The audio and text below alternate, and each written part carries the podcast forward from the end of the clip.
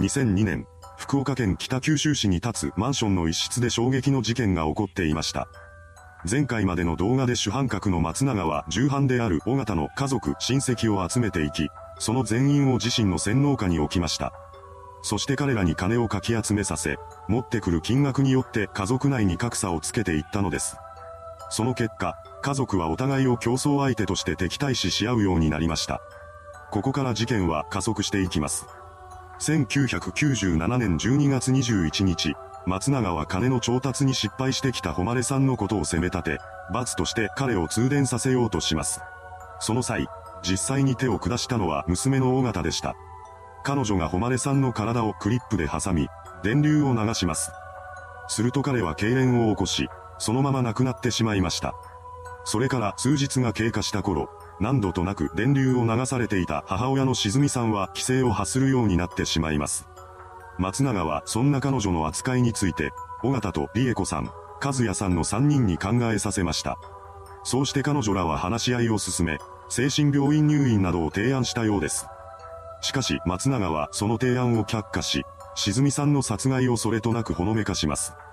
これを受けた3人は提案内容を殺害に変えたのです。そして1998年1月20日、3人は協力して静美さんを考察しました。この時、松永はあくまでも殺害が一家の決断であり、自分の意思ではないということを強調していたそうです。それから遺体を解体処理し、証拠隠滅した後に彼らは別のマンションへと移動しています。そこに移ってからの松永は理恵子さんの殺害を連想させるような言葉を尾形に投げかけるようになっていました。これを受けた彼女は和也さんと名野彩さんの二人に相談を持ちかけます。三人は話し合いを重ねていき、最終的には和也さんと彩さんが手を下すことに決めたようです。二人は2月10日に理恵子さんを考察しました。そのようにして次々と家族が減っていく中でも生存者に対する食事制限や通電は続いていたようです。これによって和也さんは体調を崩してしまい、嘔吐を繰り返すようになります。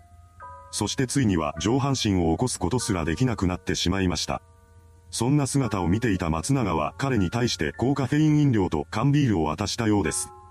そして理恵子さんの死から2ヶ月後の4月13日、和也さんは松永から受け取った高カフェイン飲料とビールを飲み干し、そのまま衰弱死してしまいました。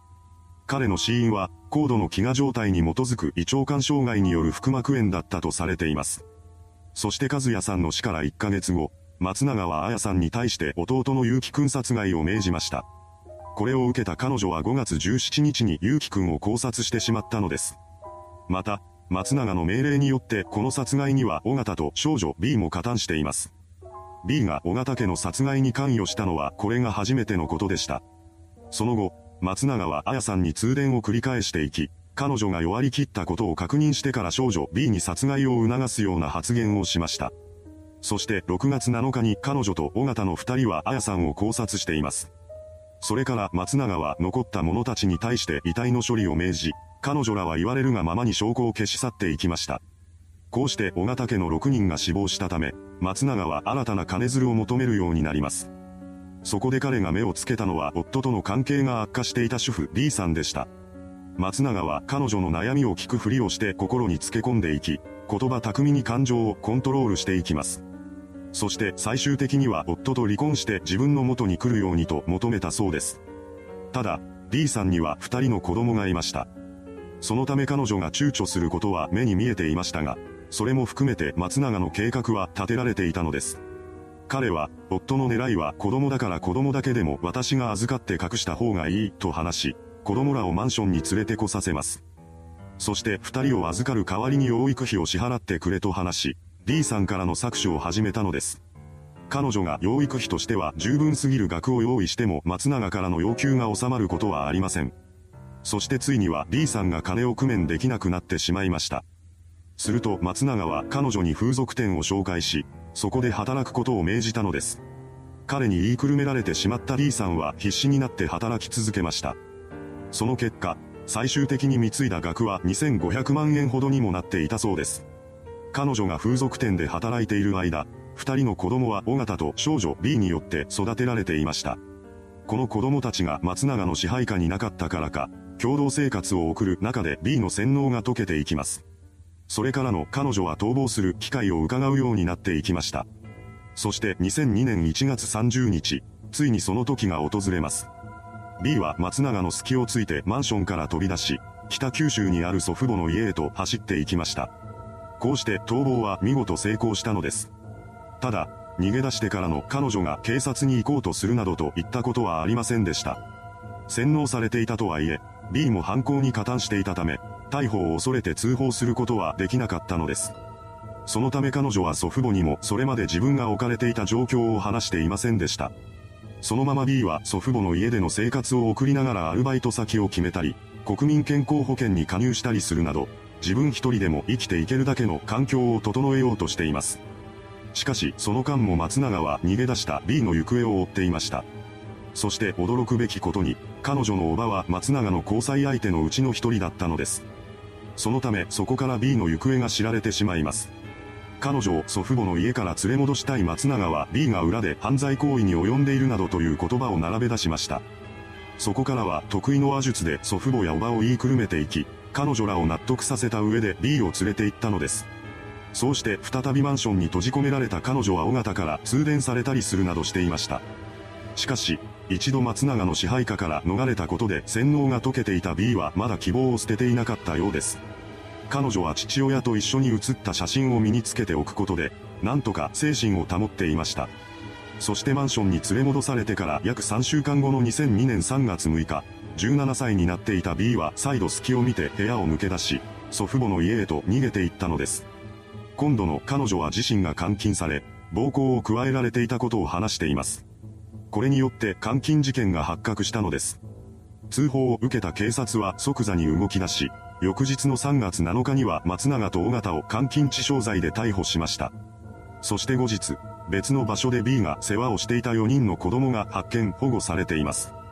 また、松永らが逮捕された後に B は殺人事件の存在も明らかにしました。これによって警察は事件を殺人事件に切り替えて捜査を開始するのですが、徹底的な証拠隠滅がなされていたことから物的証拠が一つも見つかりません。そのようにして捜査が難航している裏で逮捕された二人は黙秘を貫いていました。ですが、時間の経過とともに尾形の洗脳が解けていきます。逮捕されて拘置所に入れられているというのに、マンションにいる時よりもずっと楽なことに気がついたのです。このことがきっかけで彼女は完全に洗脳から脱し、10月23日に沈黙を破って自供を始めました。これにより、事件の全貌が次々と解明されていったのです。それと並行して警察は状況証拠を集めていきます。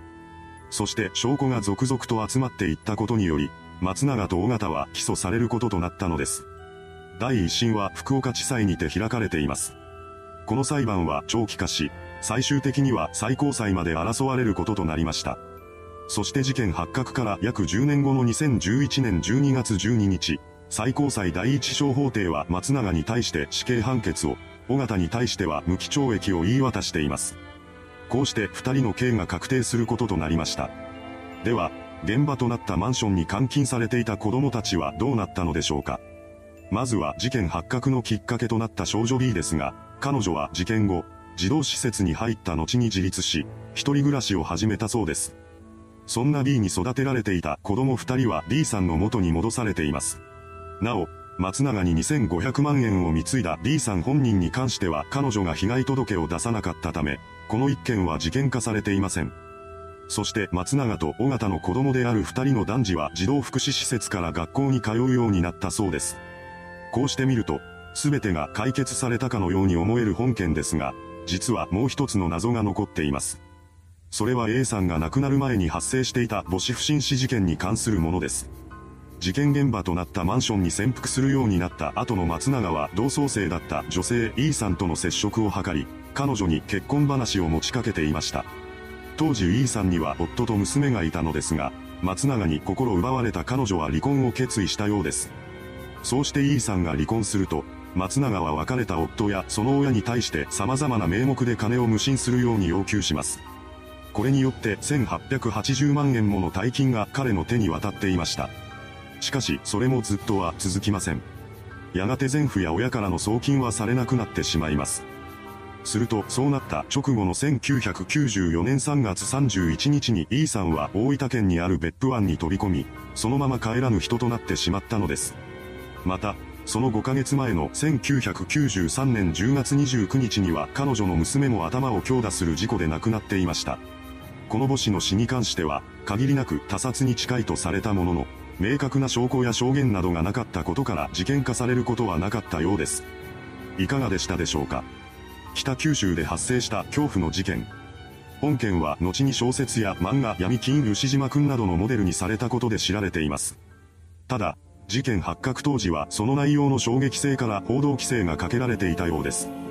それではご視聴ありがとうございました。